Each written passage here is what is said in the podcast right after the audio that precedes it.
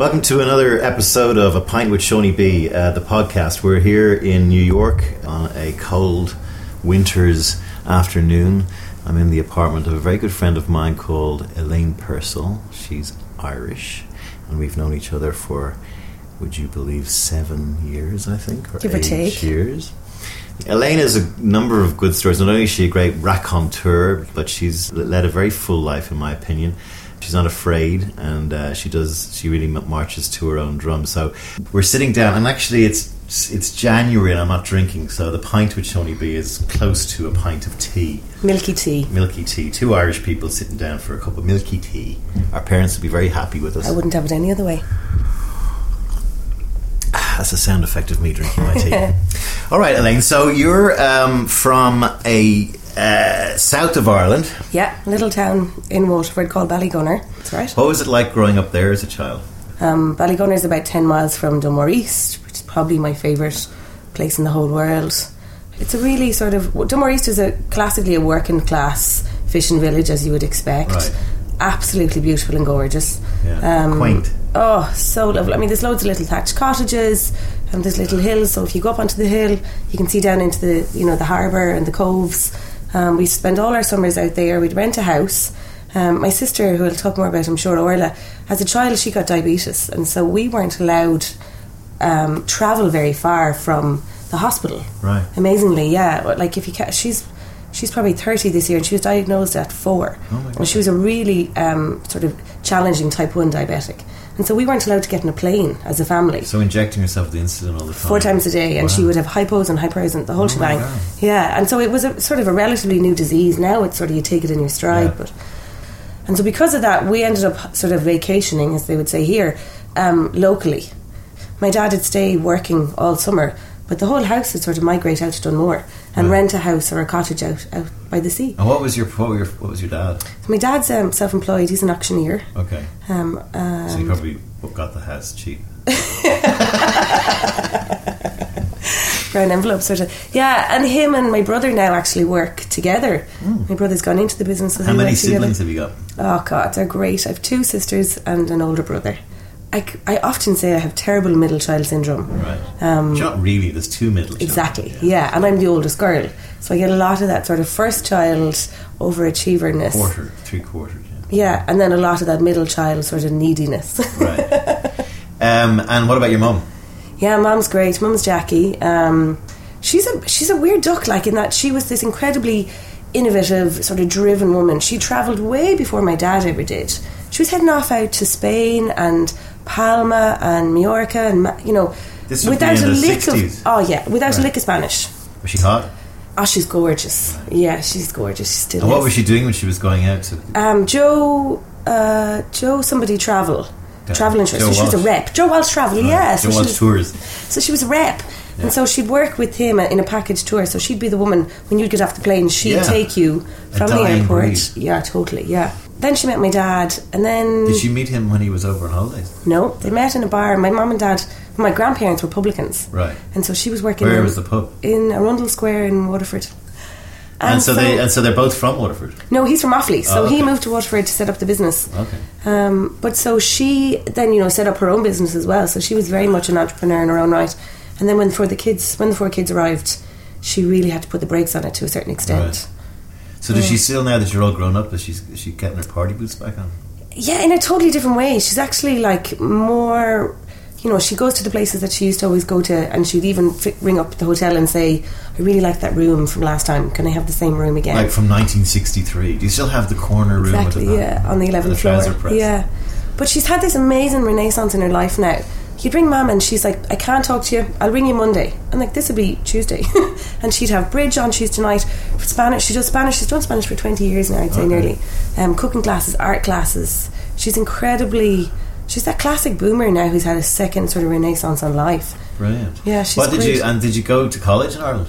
Yeah, so I did my degree in the University of Limerick. Right. Um, Limerick is uh, also known as Stab City. It's uh, hopefully I probably won't get stabbed next time I go back to Ireland for saying that, but it's where Angela's Ashes and uh, Frank McCourt and all that kind of stuff came from, and it's a pretty grubby and uh, a very tricky town to live in and no, noted for its uh, its violence. And I'd probably be losing listeners from Limerick for saying that because they're very touchy about it, aren't they? I think it's come out of that dark period. I mean, it was definitely little Stab. City when I was there. Yeah. I think it's had a bit of No, a. notice though, Stab City, not Gun City. No. you know. So Yeah. uh, you know, when you talk about America's gun control problems, when you think about back home in the day, if there was two guys having a fight in the pub, one guy go home and get a stick and try and beat the other guy. That's it, but yeah. he wouldn't kill him. No.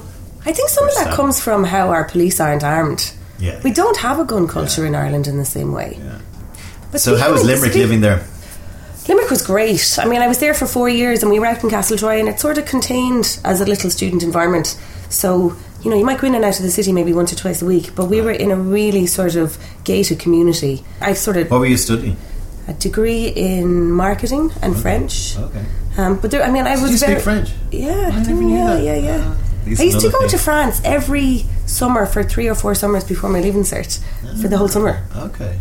I was We- just we- mad for road. And uh, and so so you got your degree in that, and then what did you do? So as part of my as part of University of Limerick, it's actually based on a US model. They have a, a work experience program where I was sent off to Canada, which was brilliant. I worked for Tourism Ireland for uh, nearly a year over in Toronto. Okay. And then I met this really wonderful professor. His name was Maris Patterson, and he was teaching consumer behavior I'd never really considered advertising as a path. And so, as part of his course, he introduced me to Kevin Roberts, Okay. and who was CEO of, in fact, sort of CEO of Saatchi and Saatchi Also worldwide. hired me back in the That's day. right, yeah. So as much as actually we only know each other for six or seven years, Yeah. our paths crossed way before There's an then. unfortunate link with Kevin Roberts. Yeah. So I met him, and um, I decided literally then and there I wanted to work for him. This would have been 2003. And I applied to Saatchi London, and they didn't want to bar So how did you? So when you met Kevin, where was that? Like at some conference he was speaking at? He came to Limerick Oh, to give a talk. Yeah, would you believe? Yeah, he came to the UL. Oh, okay. So you, so did, like, it was one of those things where he came to Limerick, and then there was like you just went up to him and said, "What's the crack?" And you were, Yeah. you were very impressed. By I was just totally enamored by the sort of the emotion that he he brought to all his storytelling and how he just managed to make advertising feel like this thing that you were controlling or influencing Yeah. culture, not controlling culture, but having an influence on it in a way that I had never really grasped. I wasn't selling something. Yeah. I was influencing culture, and that just was like my mind was blown, Yeah. and I thought, oh, I want to work for him. So, so you got a job in America, was it? No. So I moved to Sydney. There was a program that they were doing, um, like an internship. I applied to that. I didn't get it. And then I decided that the stuff that Maris Patterson had been teaching me was so interesting. I wanted to go and learn more about it. Right. And so essentially, I did a master's in consumer behaviour. Ah, okay. And that was wow, in, that would have been. that was amazing. It was you would have been on the- really good. have been riding the first wave on that. Yeah. And then that's where I So how did that take you to Sydney? So you. Oh yeah. Not obviously, no. I just, you know, when you have, I had always been somebody who wanted to get the, the f out of Ireland as quickly as possible. So tell me why that was. I wanted to get the f out of Waterford, and then I wanted to get the fuck out of. Okay, let's start with Waterford. Why Waterford? Too small. Ah, I just felt like there was more. There was always more. It just wasn't enough. Like it didn't feel diverse enough. It didn't feel curious enough. Yeah. And I still, to this day, sort of struggle with the sometimes the small mindedness of things that are really actually not a big deal at all. I agree. Um, there's twitching curtains, and there's also this thing of people with ambition get cut down. I mean, the, the Aussies have it; they call it tall poppy. But you, I, I mean, I had the same reason. I mean, I, I mean, I lived in Dublin, the big smoke. You know, that was that was where all the cool people hung. But it was still just this feeling that anybody who wanted to not go into work in a bank or go into law or go into work in the government or whatever, you were weird. And it was like, uh, what are you, what are you doing that for? You'll never make a movie, or you'll never be anything. You know, just stay, stay yeah. And there's nothing wrong with going into law. It No, just I know, wasn't what I I, know, wanted but like to it was, do. there's this just traditional thing of be a builder. I'm not picking Yeah, on law. I'm just saying do something that your father's father did and their father's. You know, do something that's normal. yeah. Don't don't try. And I mean, you hear a lot of that from people who in Ireland around our time. Mm-hmm. Yeah. Even probably now, although I don't feel it's the same now because I feel the generation now are, are, are they have so much technology at their hands and they have so much access to the world that they can go. Uh, I can do that, or I give it a go, Mm-hmm. and there's no, there's not the same fear instilled of if you fail. I don't think we can come back to that later. Yeah. So so anyway, you want to get the F out of, out of Ireland, Yeah. and then you want to get the F out of where Europe or Dublin or Uh, well, it, just you know when you look at your options and you think, right, if I go and do a master's degree, what can I do? yeah. And so you start to say London's too close, or it was mentally at the time. Um, America's too expensive. I'd already lived in Canada, Yeah. and so then you start to look at the other. Like maybe I could have gone to France because I had done my degree in French, but I ended up looking around at New Zealand and the University of Otago, Otago down in Yeah. the South Island, or the University of New South Wales. They both offered a program that I thought was really interesting. Okay. And as trite as it sounds, I just really wanted to live by the sea, and Something wrong with that. and I loved the sea. And then, then I ended up in Coogee, which is by the sea, yeah. and I lived there for four years. You loved it when you got there. I loved yeah, it. Yeah. And so you were going. And actually, do you know what? No, maybe I shouldn't say that. I loved it, but there was definitely po- moments where I was really lonely, really lonely and homesick, and everybody thought you were living the most phenomenal Yeah. dream. Yeah. And like, you miss your friends, and you miss your family, and you miss the fella who you were totally in love with before you left, and that's really shit. And. But I think that hard. makes you. I mean, I think that you, that the idea of going so far away. To your point about London, if you you know if you got homesick in London, you're on a Ryanair flight for sixty bucks, and you're home in Yeah. Ballygunner, and you know the fact that you're so far away means you have to get on with it. Um, and you know you, you learn a lot more about who you are and about Mm. your life out there. Were you, so were you in college out there yeah, for two for for, for one year. One year. okay. One year masters. And so I will never forget the day on my birthday on June 10th. I got I had applied to Saatchi's as soon as I got there. Right. And uh, I was just committed, like I was absolutely determined. And so I applied to Saatchi's and on June 10th they phoned me up and said, "Yeah, we'll hire you. We have a project essentially Okay. as an intern." I'd never worked in an ad agency in my Yeah, life. yeah. So what was so that was your first job, Absolutely. I'll never and you were it. earning buttons, were you? Loads more. Oh no, I was earning absolutely pennies because Yeah. I was on a student visa and you're only allowed to work 20 hours a week. Ah, okay. But that's horseshit, as you Yeah, know. yeah. They could only pay you for 20 hours a week, but you could work 50, 60 hours if you wanted. And do they look after you? Uh, bit like- certain people did. Yeah. Yeah. very much so. I mean, the woman who ultimately has, I think, helped to course correct my career, steer my career, was Mary Mills. She Mary moved. well. Yeah, yeah. I had dinner with her on Tuesday. Okay. Yeah, so I saw. Hi, Mary, if you're listening. So she ultimately, she took me under her wing. Yeah. And she taught me and she trained me. So then, at some point, you had to get like they said to you, "You're good. We're keeping you." Yeah. Yeah, it's sort of a windy road because you know what it's like with visas and Yeah. like, oh, we'll keep you, no, we won't. And so then I took off, left Saatchi's, and took off up the uh, up the east coast, across Darwin, got to Broome, and then went down the west coast. Brilliant. Amazing, Jesus, Mary, and Joseph. How are you traveling? Oh, sure, on a shoestring. By bus, you'd pick up a car, somebody had a friend, you'd fly maybe a little bit. But, It's mad out there. Isn't it? oh, it's unbelievable. It's so brilliant. So tell me why it was so brilliant. I'll never forget, we were in Exmouth, which is over on the west coast. Yeah. We just pulled into Exmouth, and I had done the east coast and done the Great Barrier Reef, for example. And we got there, and it was like the undiscovered Great Barrier Reef. And we took off out in a boat. As soon as you turn left from Port Douglas and keep going, you're in absolute bandit. bandit country, bandit. Crocodile, mosquito country, and Darwin is still like something out of Deadwood, right? Oh, you could. I mean, Kind of. it's unbelievable. It's uh-huh. brilliant. And so, anyway, what was the story about Exmouth? just that there's whale sharks and manta rays Right. that you can see from a plane. And so you get in the boat, and Jimmy goes up in the plane or the helicopter above you, and, he's radioing them. down, spots them, Right. and then your man driving the boat drops you in fr- above the whale sharks or the manta rays, Right. and you just float down or you dive And how down do they know it's a whale shark and not a scary one? Because a whale shark's the size of the Empire State Building. Okay, okay, yeah, yeah. You can literally see it from above. But can you see other sharks? Pilot sharks? No, It's such a you know, pilot great white sharks that are the size of a pub in New York. they just know that that's what's out there. Right. They know their sort of patch. Yeah. And they wouldn't let you in harm's way. And there's somebody with you, and like, you know, the boat's never far. So you went all the way down to. All the way down to Perth. We got to Perth, and I got a job in Perth. mental. That's. Oh. I, don't, I shudder to think how many miles that is. This is showing your first signs of behaving like me, which is just going fuck it and just heading off somewhere for Yeah. whatever, just to make yourself feel better or whatever. Yeah. And, and But then I get to Perth and I get a call because my visa had run out and we couldn't sponsor you. And then I get a call, actually, we can sponsor you. Will you come back? I'll never forget, I, I remember phoning my godfather, Frank Murphy, who's my dad's best friend and no blood relation, and an incredible influence on my life. I phoned Frank and I said, Saatchi's want me to come back. And dad, I talked to my dad, and my dad said, fuck him. They said no once, don't go back to them. And then Frank said, they're your passports around the world, go back to them. I think the alternative was coming back to Dublin. Well, indeed, indeed. Do you know- I mean, uh, for someone at your age, it was clearly a si- it, it, it was clearly a sign that they had plans for you, and that's also good. Yeah. yeah. Yeah, but it, I think there was sort of a, a tipping point moment. Whereas I'd only done say eighteen months in an agency. You come back to Ireland, that's all you've had. You could have gone into the bank. There was definitely a moment where it said, "Right, come back and get another few years in the same place, Yeah. and then you're a planner." At eighteen months of experience, you're not really True. a planner. So, how long did you go back for? I was four years all in, Okay, so, So there was a year and then the, the, the Yeah. trip, and then another year and a half or so. Yeah. And um, again, then what what what what happened in Sydney that you just decided you wanted to shake it up, shake it out? Yeah, so then I got fired. Why'd you get fired? so you're looking to the king of being fired here. Yeah, that was an amazing experience, and I don't think very many people know that because I sort of pretend that I seamlessly transitioned from Saatchi Sydney to Saatchi New York. Well, I mean, And I totally that. There's a, there's a thing with people which is like, um, oh, you know, you, you, you, you don't. It's as if there's some.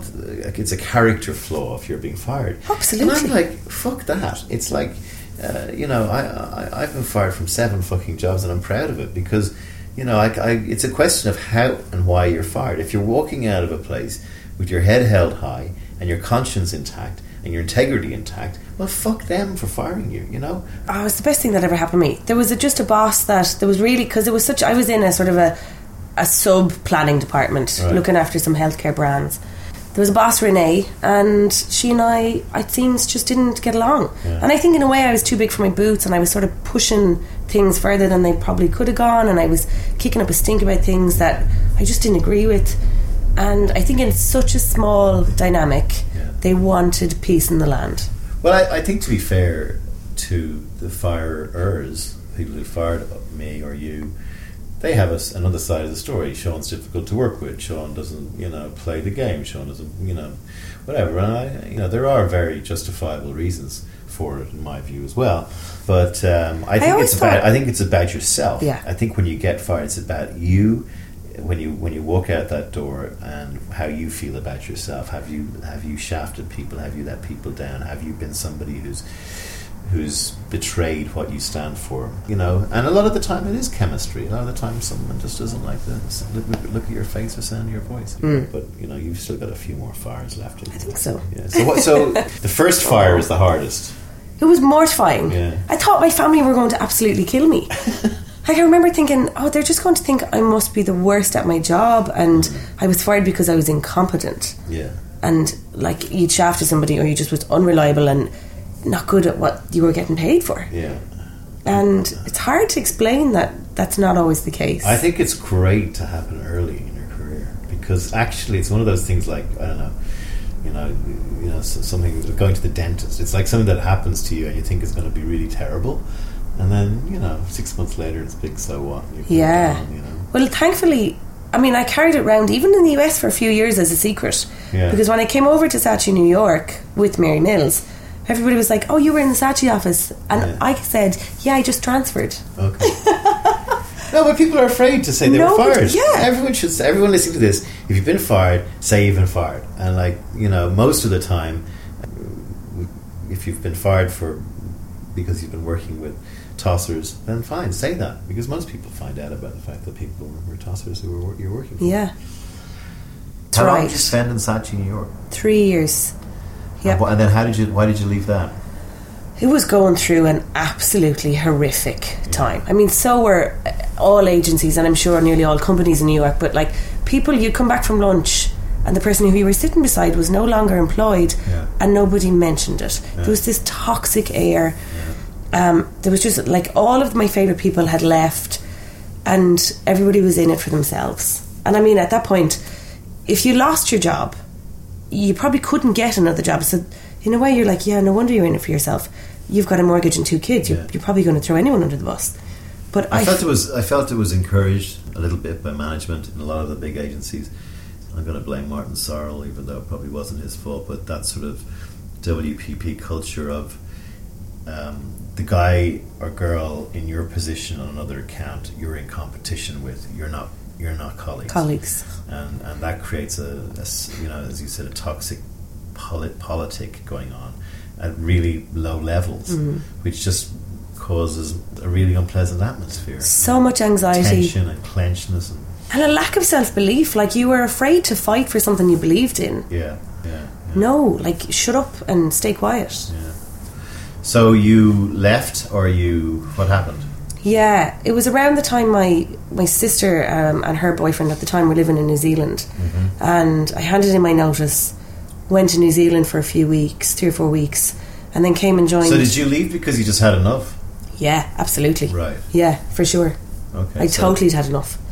I remember feeling like nobody had my back, and I was still like a relatively young planner, and I didn't feel like anybody was trying to teach me. Yeah. And if you're only learning by osmosis, no, and nobody's looking out for you, you're just maybe you're picking up bad habits.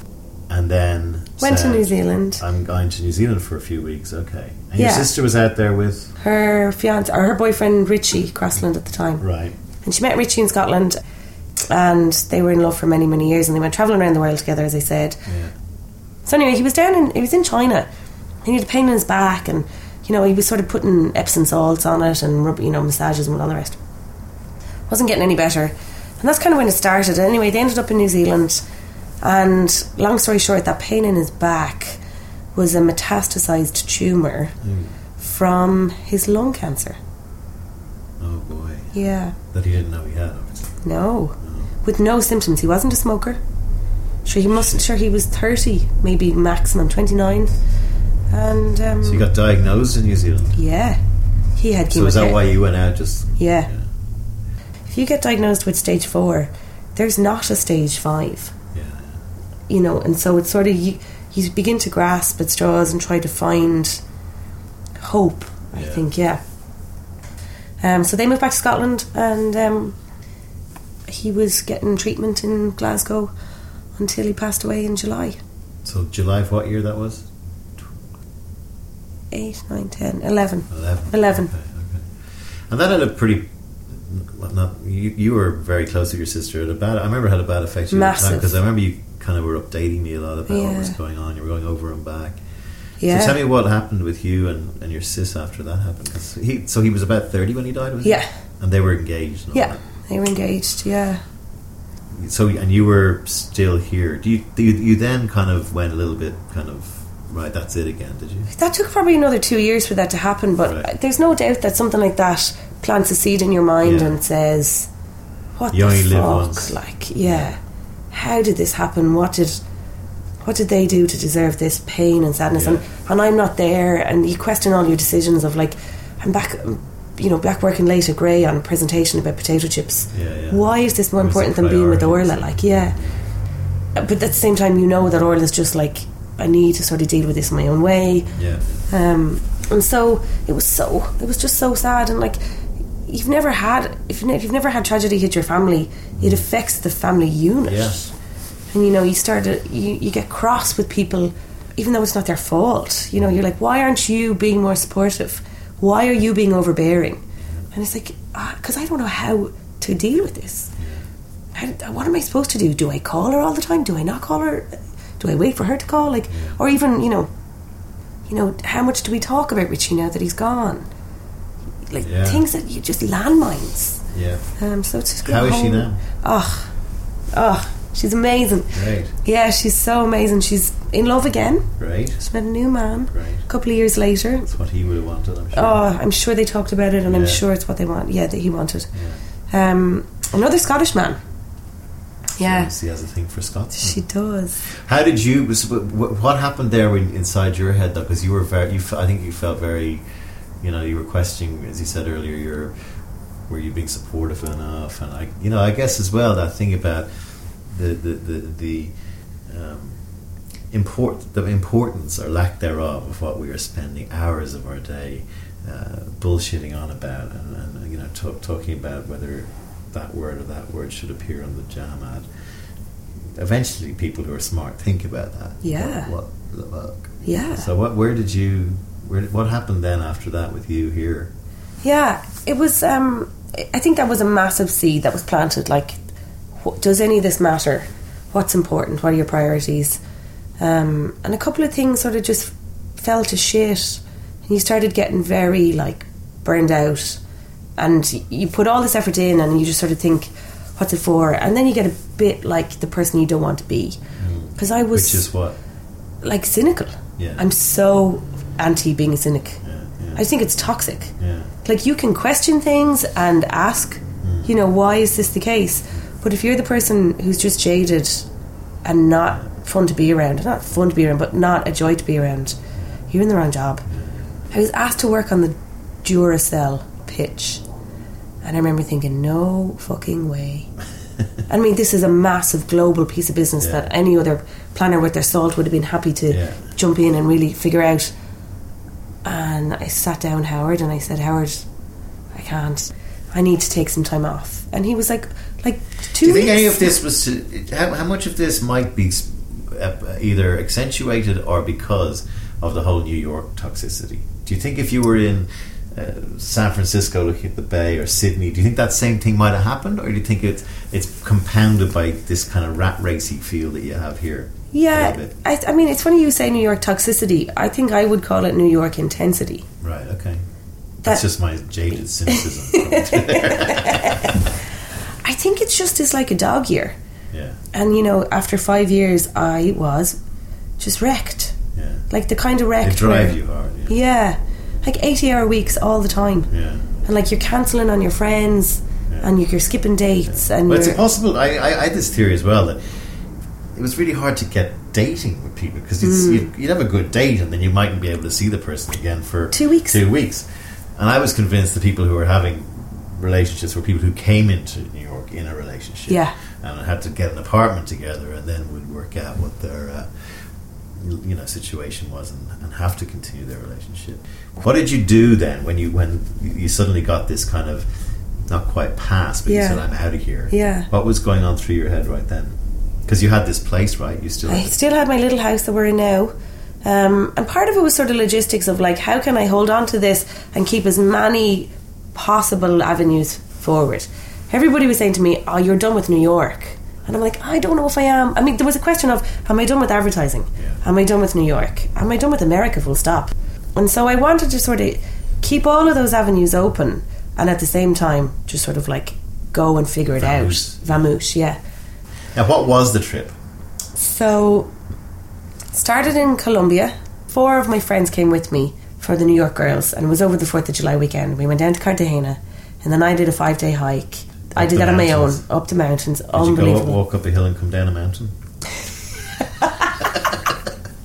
I met a woman on the hike, and she said, "This is harder than Kilimanjaro," and I thought it was like a walk. Kilimanjaro is a piece of piss.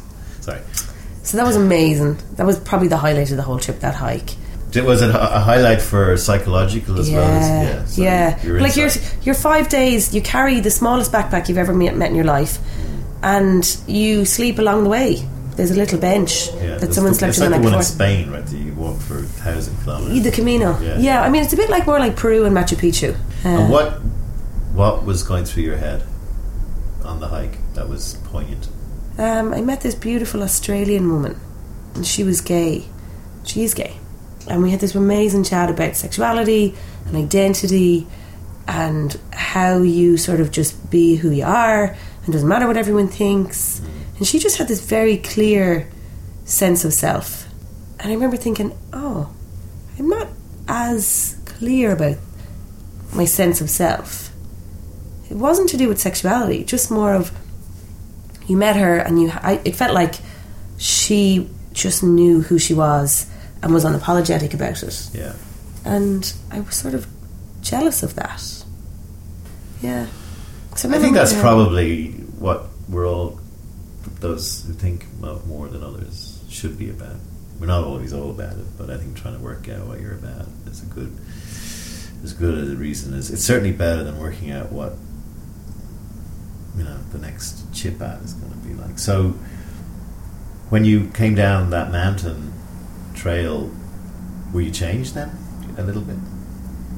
no I don't know if it was as profound as that I mean it was definitely the highlight and I, I kept a diary every day Brilliant. which is brilliant. And I kept a diary and I wrote a book after the trip. Ah, okay. Yeah, um, that I haven't. I've published, but only for myself. Right. Because it was really a diary. Yeah. It was very much like I this is what I'm doing, but also what I'm thinking. And I could craft it into an interesting narrative and, and maybe publish it, but at the moment it feels sort of pure and honest and raw. Right. And I'm nervous that as soon as I share it with the world, I'll strip out things that I'm not ready yet to to share. with the world and don't strip out. Yeah, maybe I'll get there. take off the layers. And no, once you've got nothing on, no one gives a shit. They only care when you're hiding shit. And uh, you went from Colombia to so you went all the, all around South America. No, no, no. just Colombia. okay. And then I don't speak a lick of Spanish, and I thought, I don't know if I want to do Colombia or South America without Spanish. Yeah. I've never been to Asia, Right. crazy, but I headed off to Southeast Asia, and I did Vietnam, Hong Kong, um, Cambodia, Burma, and Thailand. It's kind of come full circle, and all the influences that I had, even through Ballygunner and and beyond. And I was with my one of my secondary school friends, Laura Butler from Waterford, came with me, Yeah. and we did Burma together and that was unbelievable and it was so out of the way and it felt like it was hard and you had to spend three days in thailand in bangkok getting your visa and it was sort of the price of this incredible trip that i can't recommend enough You got your head straight. Would that be fair from the trip? And said you were going to go back into the game. Yeah ish Right. i was still in love with new york and in love with the idea of being a planner but i think i had learned along the way a f- a f- an absolute ton of things that i was resolute about holding on to and I came back, and then I met Droga. I went and met Jonny Bauer, Yeah. and then I started work two weeks later. So uh, Elaine now works for Droga5. Ted Royer has been a guest on a pint with Seaniebee. So you're the second Droga5 person Yeah. from it. And so, have you found that? Um, Ted says you're good. oh, does he? He's great. Yeah. Um, yeah, it's been great. It's a very different type of agency. It's like independent, so you don't have a lot of Dan Martin Sorrell Yeah. nonsense Yeah. and the hierarchy of It'll WPP. be interesting to see how if it if it follows the how ba- how big do we have to get before we get bad theory about uh, ad agencies. Um, Elaine, what would you say to your Ballygunner self of twenty years ago, fifteen years ago, if you were looking back on your career? What would you what would you say to the to that girl? to the 20 year old self i think so much of it is like not to be afraid to fail i think i had an awful lot of sort of overachiever in me and i had very rarely fucked up you know leaving throughout secondary school. Yeah. and i was sort of on this classic path to university and all that sort of classic expectations. It, it was never not an option to do that. It was a foregone conclusion. Yeah. and so in a way you're sort of like a, a cow on the back of a, a truck going to the slaughter. Like it's just mapped out for you. And so as soon as you start to question is this right for me? I think the better. As And soon as you become a Gary Larson cow. start driving the truck. yeah soon What else? question I think another thing maybe connected to that is like don't just swallow whole what you've always been told Yeah, that's good. Um, like you know, I was talking to somebody the other day about like beliefs and how much you actually question whether you believe this or were you told that this is what you believe. Yeah. And someone was asking me So about much of life's about that. Yeah. All the way back to our Catholic upbringing. totally, Yeah. and like why is self? Because I was talking about how it's really hard. It's really important to work hard. Like, that's something I really believe. But the person was like, like you clearly got that from your dad. Did you ever stop to question whether or not that's true? And so, so I would also just say like question and don't swallow whole what you've Well, been fu- I mean, a fundamental bit of our lives is that we have to have a job. Says who? Yeah. Why? Of course, we're told to have a job so we have money. And of course, we know we need money to buy food and shelter and have fun. But yeah, there's a lot of things. I think that's very wise. There's a lot of things in our lives that we take for. We just told them. We just accept blindly Mm. that are always open to question. Are you are you uh, positive about the future of like the planet and your own place in it? Yeah, so it's interesting you're bringing that up. I have I'm going down to South by Southwest and I'm going to give, Yeah. do a talk down there. Oh. The title of the talk is "Inspiring Change Through a Connected World," Right. and how essentially social media can help advance causes. Yeah. And so I've been thinking a lot about how we can harness technology and the power of a community and um, to actually sort of create change, meaningful change. And whether or not, it, you know, social media has allowed us to abdicate all responsibility. Because all you have to do now is like something and share Yeah, it. yeah. You don't have to get up and It's the old turn your picture into the French flag for, on Facebook, and you've kind of done your bit. The Onion had a great headline, which was on the day of the Twin Towers, uh, the week of the Twin Towers, because it was like everyone's going, "What the hell are the Onion going to write about that?" And it was like, "Woman not knowing what else to do bakes cake with American flag on it." Which I thought was great. do you feel you have a wider life purpose than what you're doing now or what you have been doing for the last while you've been advertising? Do you feel advertising is priming you for something else in your life later? Yeah, but I, I don't think my job is connected to my purpose. Right. Okay. So I think they're disconnected. I think it's it's probably a mistake to conflate the two. Okay. So Have you worked out what that purpose is, or are you going to ask me to come back in a few years? then tell me. No, I think I mean I really do think that it's your own purpose. Your your purpose in life is to figure out, you know, what makes you happy based on who you are, and that literally takes your whole life, and that changes as you grow up, and the more you can sort of be self aware and in tune with that, the better. And once you figure out that, then you've just got this sort of freedom to be who you are, unapologetically. And I think that's actually really liberating for those around you. Wise words to finish on, I think. Elaine, thank you so much for having me around at your apartment. Uh, it was I knew we'd have a great chat because we're both yappers. My pleasure. And uh, best of luck in the future. Thanks, Johnny.